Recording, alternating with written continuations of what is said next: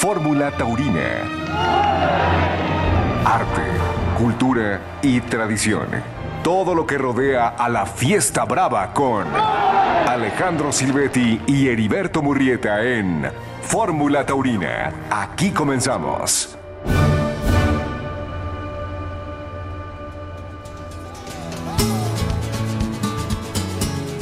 ¿Qué tal amigos? ¿Cómo están? Los saludamos con mucho gusto en este domingo 29 de octubre de 2023. Estamos aquí en Fórmula Taurina en compañía del matador Alejandro Silvetti. Alejandro, buenas noches. Buenas noches, mi Beto. Buenas noches a todo el público que nos escucha a través de Fórmula Taurina.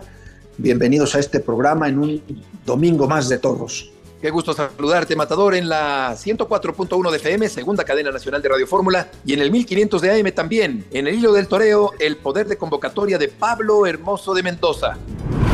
Tenemos precisamente una entrevista que hizo Martín Banda al mejor rejoneador de la historia, Pablo Hermoso de Mendoza, allá en Monterrey. Tendremos los resultados de los festejos celebrados entre el jueves y ayer sábado en Aguascalientes, Juriquilla, Guamantla e Irapuato. Manuel Montes de Oca está en la producción. En Twitter y Facebook nos pueden encontrar como arroba Fórmula Taurina y también en Spotify todos y cada uno de los capítulos de Fórmula Taurina a su disposición. Esto es El Hilo del Toreo.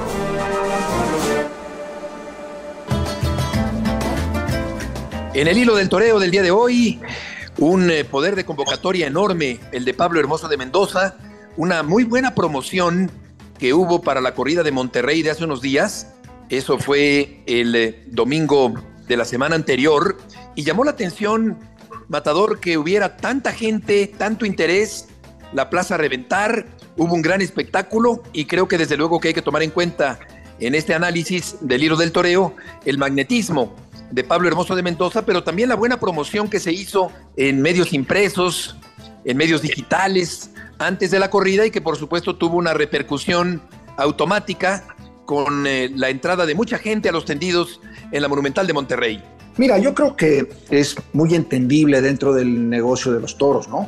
A mí me gustaría empezar por entender bien quién es Pablo Hermoso de Mendoza, ¿no? Y aunque se puedan molestar otros rejoneadores, pero yo creo que ha sido él el, el que cambió el toro a caballo, ¿no? En, en esta época. Los ha habido, obviamente, como en toda la historia del rejoneo, pero a mí me parece que el número uno en estos últimos 20 años ha sido Pablo Hermoso de Mendoza.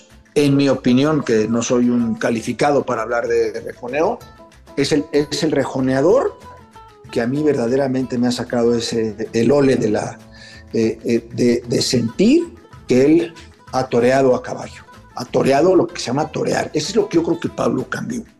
Ahora, si entendemos que este es el rejoneador más importante de los últimos tiempos, el anunciar una despedida, pues obviamente tenía que tener la repercusión, porque además lo que hemos dicho en otras ocasiones aquí en Fórmula Taurina, son toreros que han venido por muchos años a México, que no han dejado de venir. Eso ha hecho que estén metidos, obviamente, por su tauromaquia, por su manera de torear a caballo, pero es, están metidos en el público mexicano.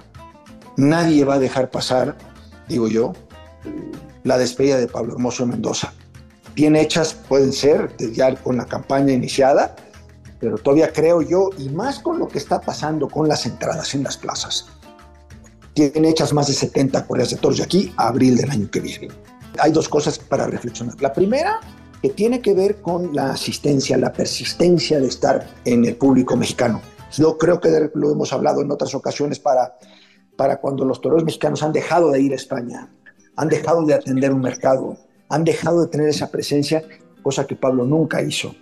Lo único que sí hizo fue dejar una pausa, que pueden ser de más de tres o cuatro años que no lo habíamos visto ya en México, y que guardó toda esa expectación y todo eso que, que ya había creado y en esa persistencia de venir a México para decir, ya no lo voy a hacer y me voy en esta última temporada, precisamente para conseguir lo que está pasando ahorita llenar todas las plazas de toros, porque además está este, comprobado ya, con las plazas que ha ido, no solamente al tema de Monterrey, hay que, hay que ver el domingo pasado Mérida, el viernes pasado Juriquilla, o sea, todas las plazas están con los boletos agotados.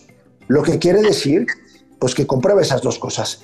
Independientemente de lo que tú mencionaste, de esa campaña de mercadotecnia, que yo creo que eso era obligado para todas las corridas de toros y debería de ser obligado para todas las corridas de toros. Obviamente las empresas gastan cuando saben que van a recibir. Claro. Equivocadamente en mi opinión, pero a mí me parece que la calidad, el tamaño de rejoneador que es Pablo Hermoso Mendoza merece llenos completos en sus despedidas. Por supuesto.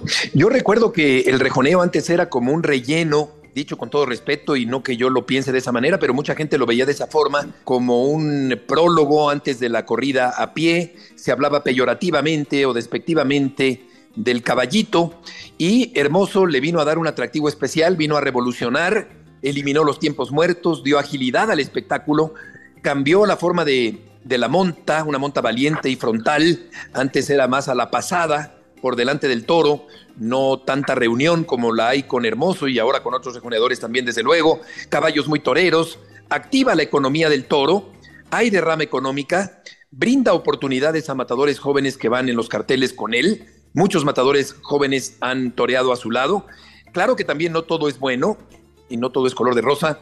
Ha tenido algunos eh, errores reglamentarios como alterar el orden de la lidia, por ejemplo, pero no cabe duda que a la hora del balance, pues desde luego que todo eh, se recarga más hacia lo positivo, hacia lo importante, hacia un legado histórico de un hombre que ha dejado una huella importantísima con una gran personalidad, convirtiéndose en el protagonista central del espectáculo, en el epicentro muchas veces de las corridas, incluso por encima de los matadores con los que ha participado, no alternado, porque un rejoneador no alterna con los matadores de a pie. Pero no cabe duda que ese complemento de la promoción, que es obligado, como bien apuntas, pues viene a respaldar el que de por sí es un nombre muy atractivo, muy taquillero, como el de Pablo Hermoso de Mendoza, que está, como bien apuntas, Alex, llenando todas y cada una de las plazas donde se ha presentado y faltan muchas más todavía de aquí a los próximos cuatro meses.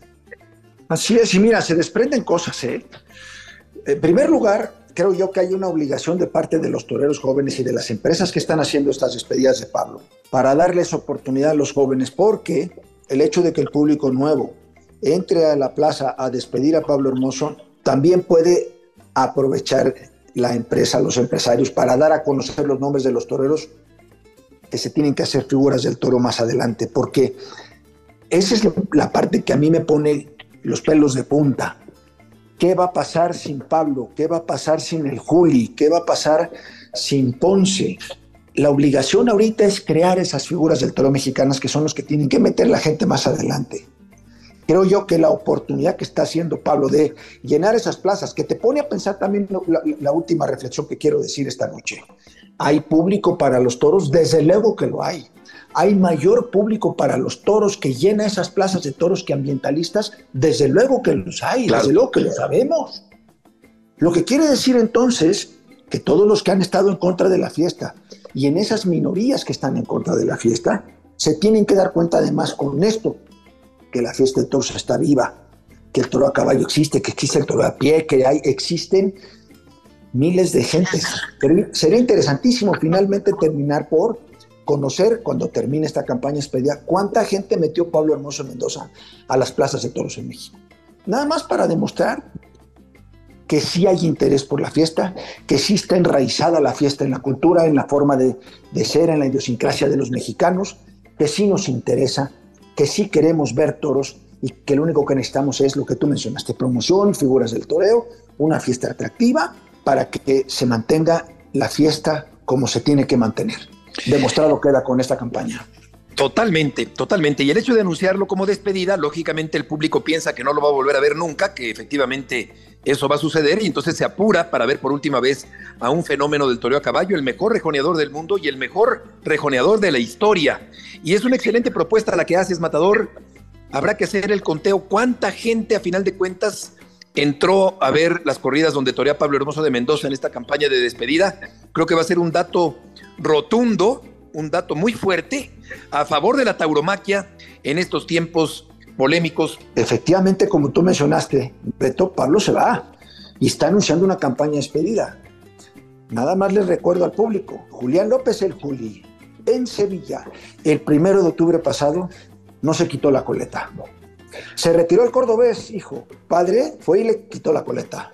Lo mencionó este, Paco Aguado la semana pasada que hablamos con él, que no se despidió el Juli, que no se cortó la coleta. Es la única esperanza que hay de que Juli pudiera volver a México. En la despedida del cordobés, dice lo del Juli, pero en la del cordobés, que es muy bonita, dice, dice el cordobés, Manuel Díaz el cordobés se fue, se, se quitó del toreo, pero ganó a un padre, porque fue el papá. exacto, lo dijo Paco, sí. Así que, por lo pronto, la reflexión en torno al poder de convocatoria de Pablo Hermoso de Mendoza en ruedos de la República Mexicana en este hilo del toreo. Fórmula Taurina. Porque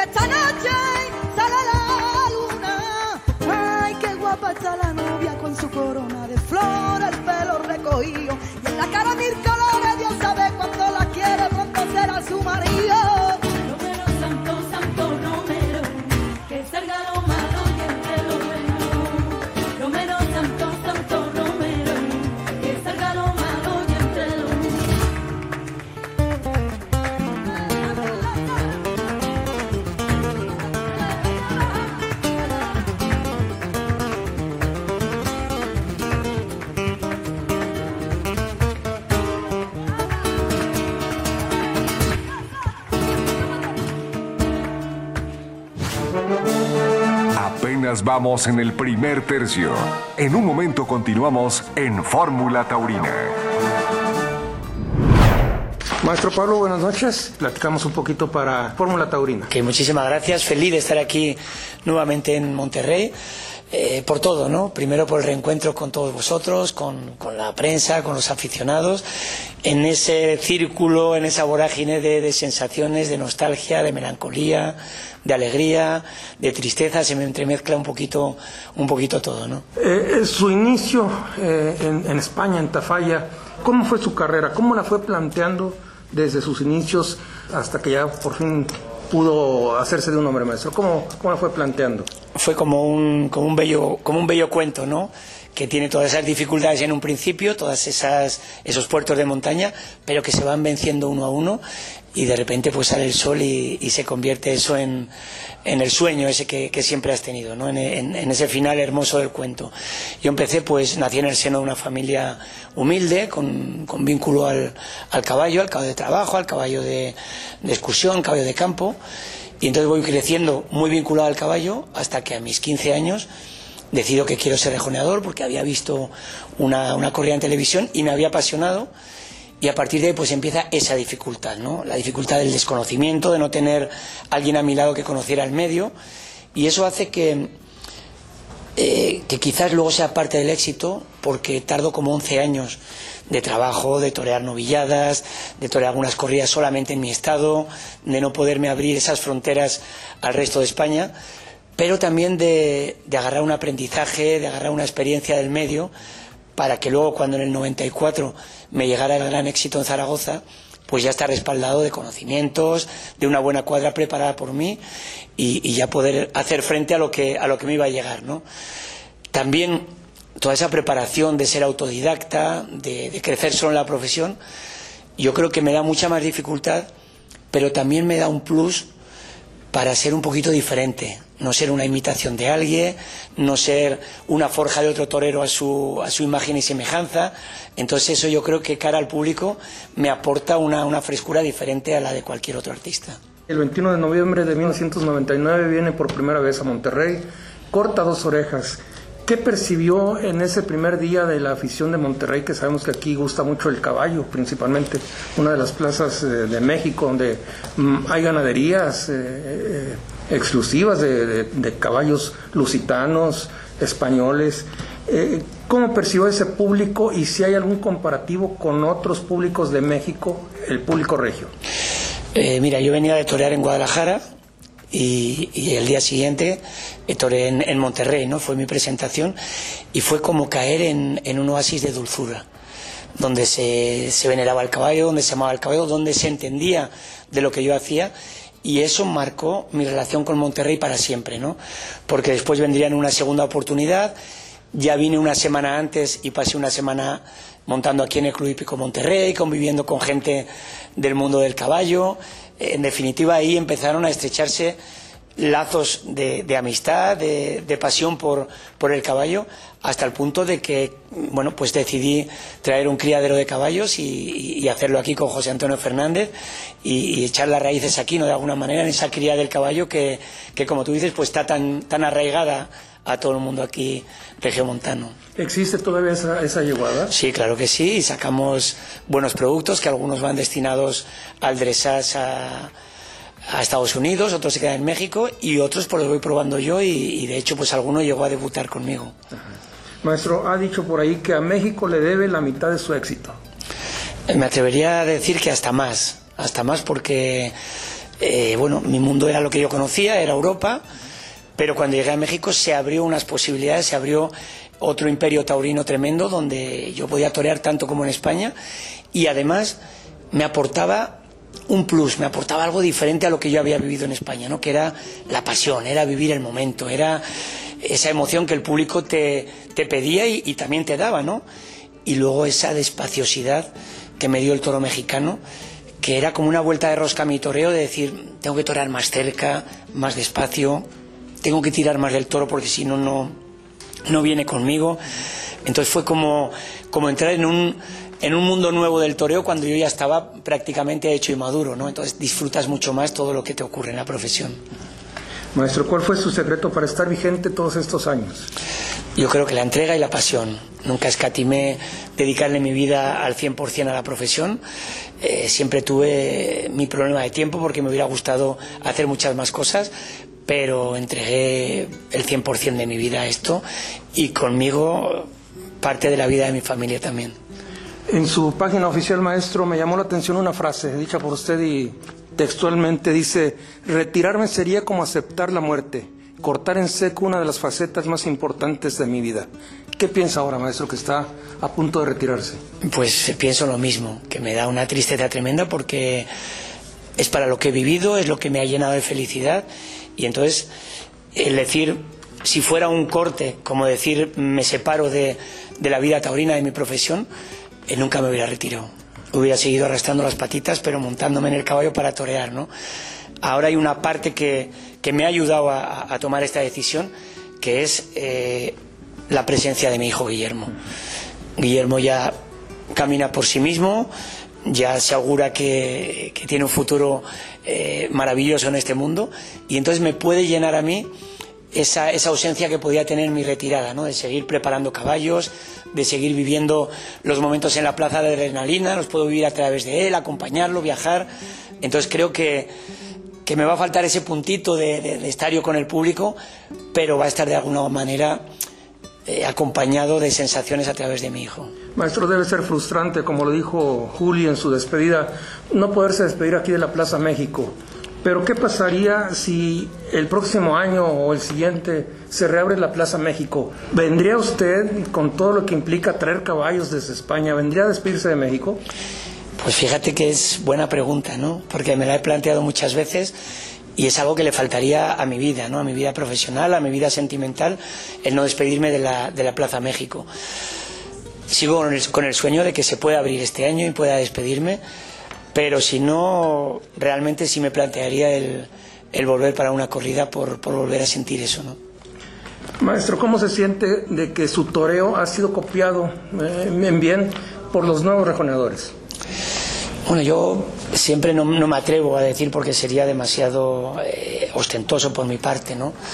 El decir que, yo cambié esto, que yo marqué un, un, estilo, pero sí es verdad que me tocó vivir una revolución en el toreo a caballo, prefiero verlo así y, liderarla. Y entonces sí se toreaba de una manera hasta que yo llegué y en estos años ha habido una evolución tremenda. Eh, en cuanto a equitación, en cuanto a montar mejor, a mejor aprovechamiento de los caballos, también la cría de caballos ha sido muy importante para llegar a esto. Cada vez en nivel genético hay mejores caballos para torear, entonces prefiero decir que me ha tocado vivir ese, ese momento de revolución de cambios. ¿no? Maestro, yo recuerdo cuando era jovencito, vino Joao Moura el año 99 aproximadamente también. Un poquito antes, antes sería, sí, sí. Me, impactó porque fue el primero que le a hacer quiebros. Después con el tiempo viene usted y no solamente fueron quiebros, fueron cambios y todo esto. Eh, son de las aportaciones que indudablemente ha dejado usted en el rejoneo, maestro. Sí, ha habido, eh, ha habido toreros, ¿no? Que indudablemente han marcado unas pautas diferentes en el toreo. Uno de ellos fue el maestro Joao Moura, del cual yo aprendí muchísimo y, mi vida estuvo muy unida a él.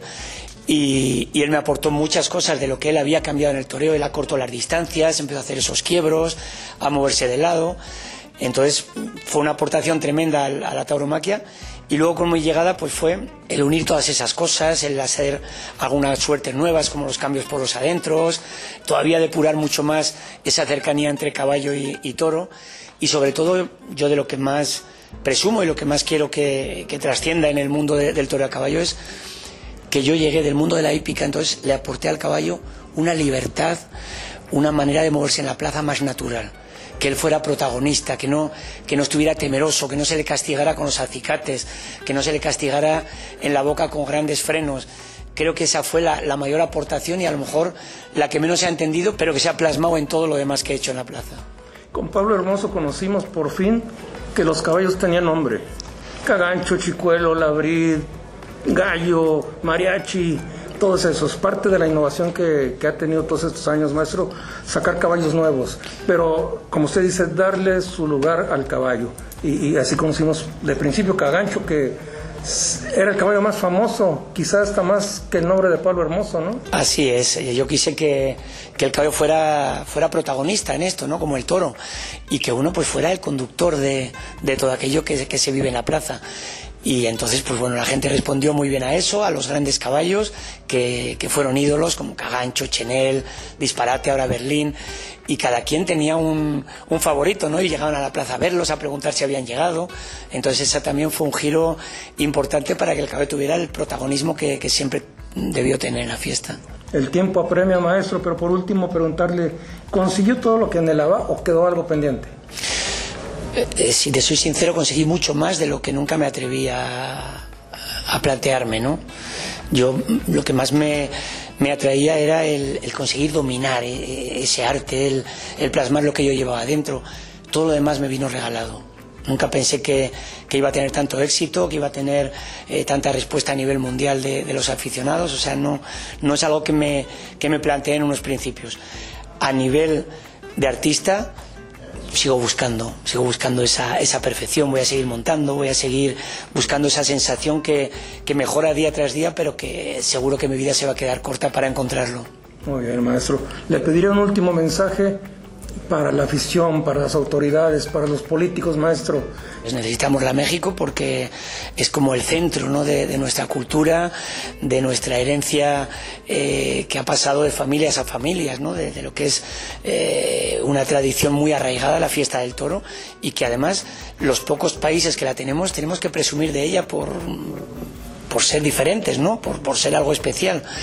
Y la México, como es Madrid, como es Sevilla, eh, es uno de los de los foros importantes donde de verdad se vive el toreo y, que hace referencia a nivel mundial. Muchas gracias, maestro, por sus palabras. Gracias a ti, Martín. Gracias.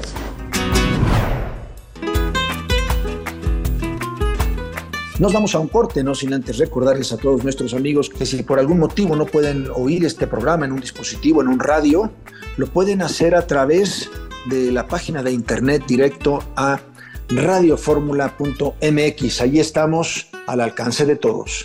Fórmula Taurina. Me gusta estar aquí, aquí, me gusta siempre caminar, por eso vuelo sobre ti, a ver si te puedo lograr, cambiar la vida de bohemio por una alegre Fórmula Taurina. En un momento continuamos.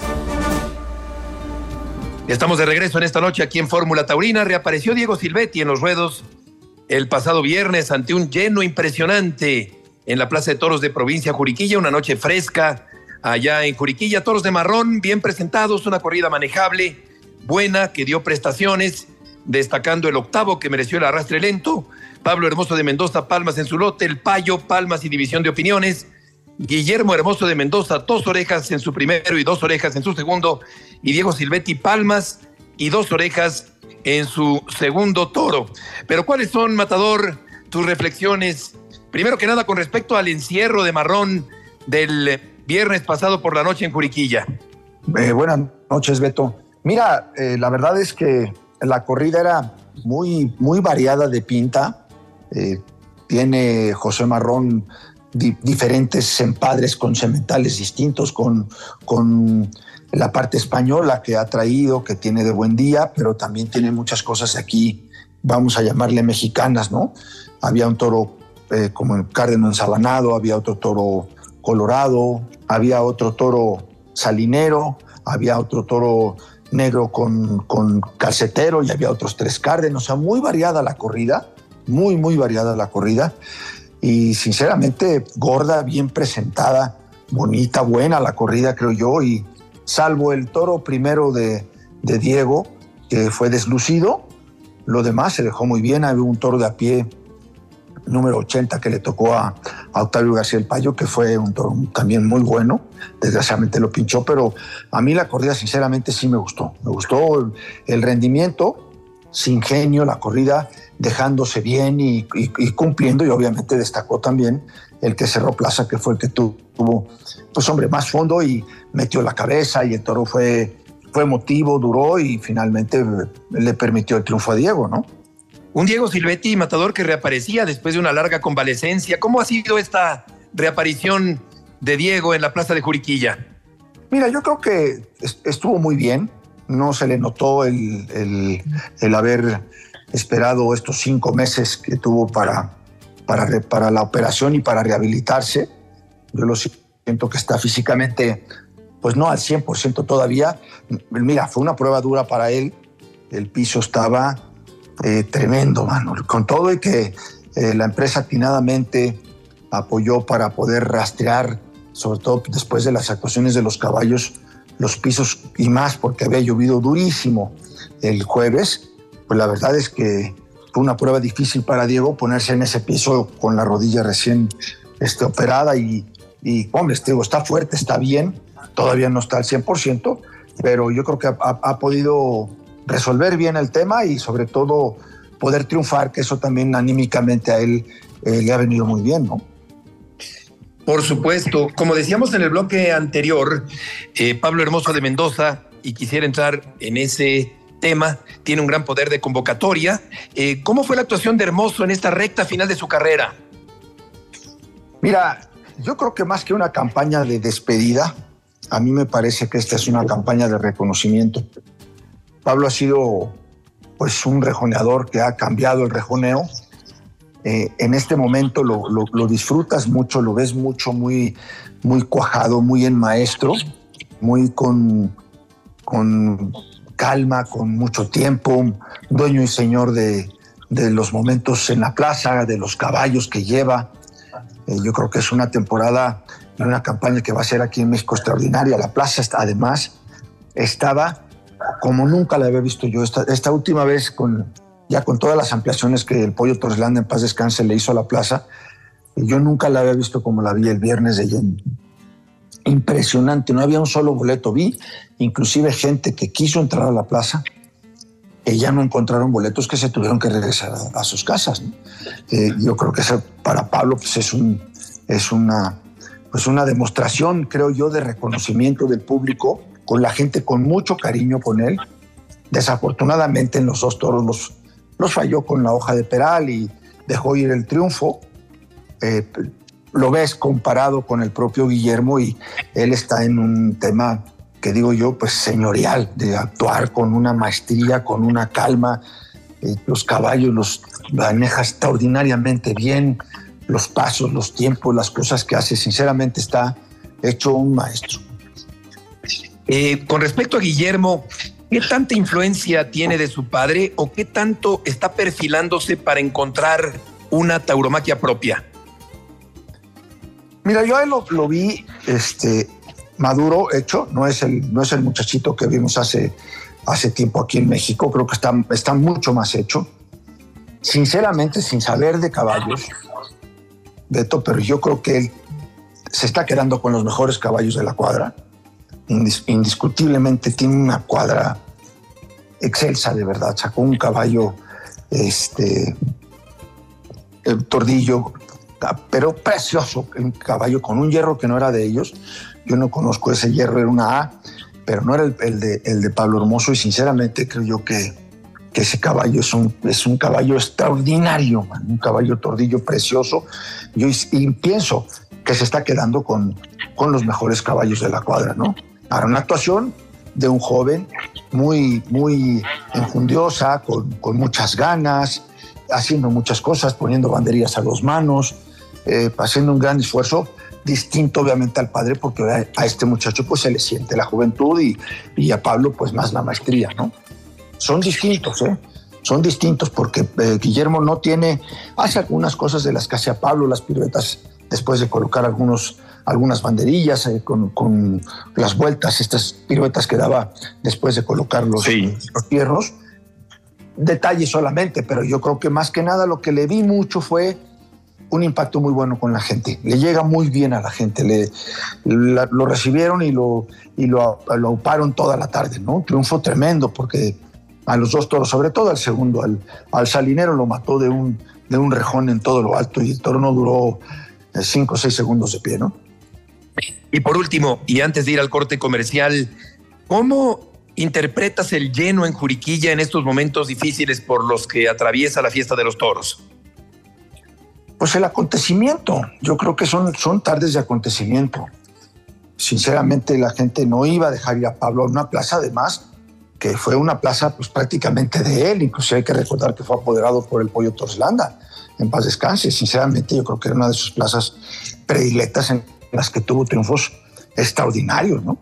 Pues qué bueno se dio este lleno y claro que Pablo es el espejo de Guillermo, pero buscando, como ya nos dices, Matador, una tauromaquia propia, un sello propio, una forma propia de interpretar el toreo. Y por último, el payo, ¿cómo ha sido la actuación del queretano?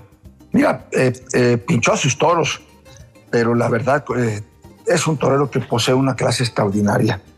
Tiene, tiene mucha personalidad, obviamente este es, es, es, él es aquí de, de Querétaro, ¿no? Sinceramente la gente lo, lo, quiere mucho, pero a, a, mí me parece que es de los toreros que, que pegan, no pegan dos, 200 pases, ¿no? Pegan, pegó tandas con mucho sentimiento, con, con gusto, es, es, expresa un arte muy especial y desafortunadamente estuvo mal con espada porque si no hubiera podido cortar orejas con ese toro 80 que terminó también por gustarme mucho ese toro para el de a pie, toro cárdeno bajo, muy bueno, muy bien cortado y sinceramente estuvo muy bien con él, muy, muy bien. Luego un toro 4 que fue el que salió por delante en, un toro negro, distinto como les platicaban, la corrida muy surtida de, pintas, pero sinceramente estuvo en un, este muchacho tiene una clase y un, un aire excepcional. Ya lo creo, pues una noche redonda en eh, Juriquilla y esta ha sido la ficha por una parte y por otra los comentarios de Alejandro con respecto a este acontecimiento del viernes anterior en provincia de Juriquilla. Fórmula Taurina.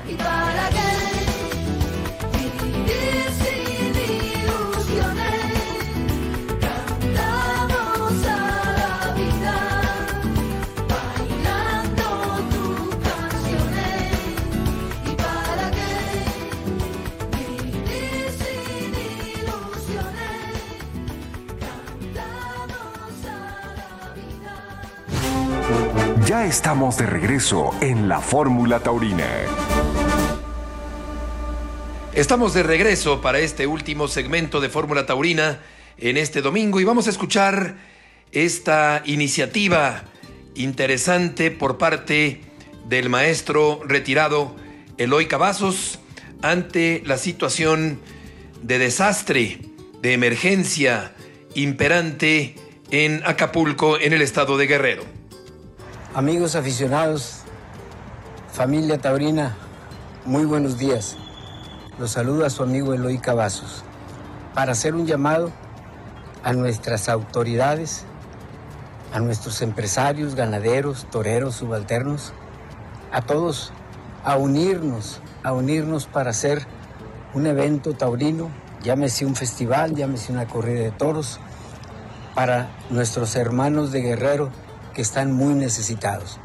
Yo hago un llamado a las autoridades para abrir la monumental Plaza México, para que sea un festival como cuando el terremoto del 85, que todos los toreros nos ofrecimos apoyar a tantos hermanos en desgracia.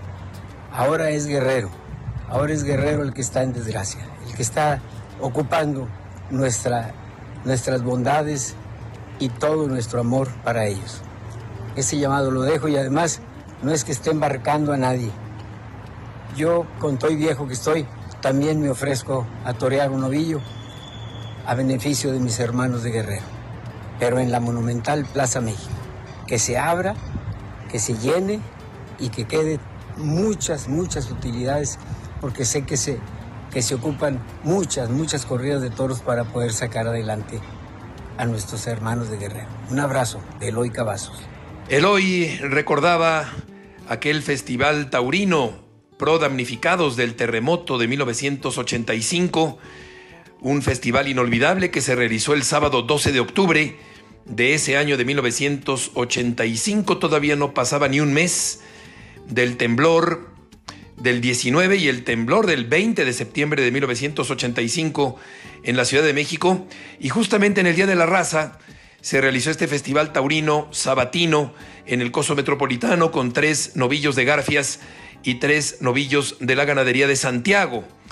Un festival inolvidable que muchos recordamos con un cartel integrado por Manolo Vázquez y Antonio Chenel Antoñete por España, mientras que también participaron los mexicanos Alfredo Leal, Joselito Huerta, Jaime Rangel y Eloy Cavazos.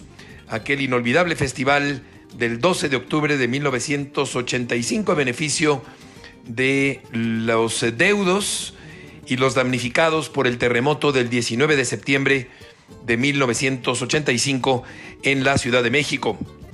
¿Qué pasó? ¿Qué pasó en el ruedo? Los resultados de Fórmula Taurina. Por lo que toca los resultados del día de ayer eh, sábado, en la Plaza de Toros Revolución, allá en Irapuato, Guanajuato, se registró un lleno en una tarde agradable. Dos toros de Montecristo con cara, bien presentados, con movilidad, buen juego en términos generales, y cuatro toros de la ganadería de Boquilla del Carmen, de buen juego y bien presentados también. El rejoneador navarro Pablo Hermoso de Mendoza, dos orejas en su primero y dos orejas en su segundo. Joselito Adame, dos orejas en su primero y dos orejas en su segundo toro. Y el matador de San Miguel de Allende, Francisco Martínez, ovacionado en su lote. Mientras tanto, también el día de ayer sábado, en la Plaza de Toros de Huamantla, en Tlaxcala, media entrada en la Plaza de Toros La Taurina. Una tarde agradable con algo de viento, con algo de brisa. Allá en eh, Huamantla se celebraba el 489 aniversario de la ciudad de Huamantla. Un ovillo bueno de Felipe González y cuatro toros de juego variado y buena presentación de la ganadería de, de Aro. La rejoneadora Estefanía Uribe cortó una oreja, una buena actuación de Estefanía, la hija del ganadero Julio Uribe Barroso. Mientras tanto, Angelino de Arriaga, el torero tlaxcalteca, ovación y dos orejas, y José María Macías, ovación y vuelta al ruedo en esta corrida de toros por el 489 aniversario de la Fundación de Huamantla. En otro resultado del día de ayer, sábado, en una corrida de fiesta patronal de San Judas Tadeo, allá en Villanueva, en el estado de Zacatecas, se realizó una corrida de toros en la Plaza de Toros Ponciano Díaz, que rememora la figura del torero charro, del torero con bigote, el torero de Atenco, el primer torero mexicano de alternativa, Ponciano Díaz, una corrida en honor a San Judas Tadeo ante un cuarto de entrada. Los toros fueron de la ganadería de Arroyo Hondo, de buena presencia y juego variado en la Plaza de Toros Ponciano Díaz de Villanueva, Zacatecas. Isaac Chacón cortó una oreja, César Montes fue ovacionado, Sebastián Ibelles, ovación, y Eduardo Castro, ovación también en la corrida celebrada allá en Villanueva, Zacatecas. Mexicanos en España. Y ahora que ya terminó la temporada taurina en España, ya hemos repasado la presencia de los matadores de toros mexicanos allá en Europa en este año que se acerca a su recta final, pero nos falta decir que en el escalafón de novilleros, en esta temporada novilleril española que ya terminó de 2023, los dos novilleros mexicanos mejor colocados son Rubén Núñez, que toreó nueve novilladas con un total de siete orejas cortadas, mientras que Bruno Aloy toreó una novillada menos, un total de ocho paseillos, pero cortó más orejas que Rubén Núñez, un total de diez. Rubén Núñez y Bruno Aloy son los nombres mexicanos en la novillería española en este año que está por terminar. Dos novilleros con mucha proyección, Rubén Núñez y Bruno Aloy, que apunta el cante, que tiene valor, que tiene solvencia, que tiene buena técnica. Hemos visto actuaciones muy sólidas por parte de Bruno Aloy, que está desarrollando esta primera etapa de su carrera de manera muy inteligente, estratégicamente hablando, allá en España. Así que Núñez y Aloy, las dos promesas de la novillería mexicana, los dos aspirantes a la alternativa que han toreado más en esta temporada que termina de 2023. Mientras que, por otra parte, allá en Huelva, en España, hubo un festival donde participaron mexicanos. Los novillos fueron de Fermín Borges y de Osborne, de buen juego en términos generales, un festival a beneficio y a favor de la Asociación contra el Cáncer en Higuera de la Sierra, allá en Huelva, se presentó como rejoneador Alejandro Amaya. Cortó dos orejas y rabo Amaya, ahora como rejoneador. El también mexicano Óscar San Román cortó dos orejas, Vicente Bejarano dos orejas, César Alfonso Ramírez El Caleza, también mexicano en el cartel allá en Huelva, vuelta al ruedo. Sergio Aguilar cortó dos orejas y rabo y compartió el triunfo con Alejandro Amaya y también con Manuel Luque, que consiguió también los máximos trofeos, dos orejas y rabo, mientras que Jaime Padilla cortó dos orejas también en este festival realizado en Higuera de la Sierra, allá en Huelva, en España, donde Alejandro Amaya se ha presentado en su nueva faceta como rejoneador. Gracias, mi Beto, por todos los resultados de esta jornada taurina aquí en México. Gracias también a todo el auditorio de Fórmula Taurina que nos hace el favor de escucharnos semana a semana. Muy amables por estar con nosotros. Buenas noches y suerte siempre. Fórmula Taurina.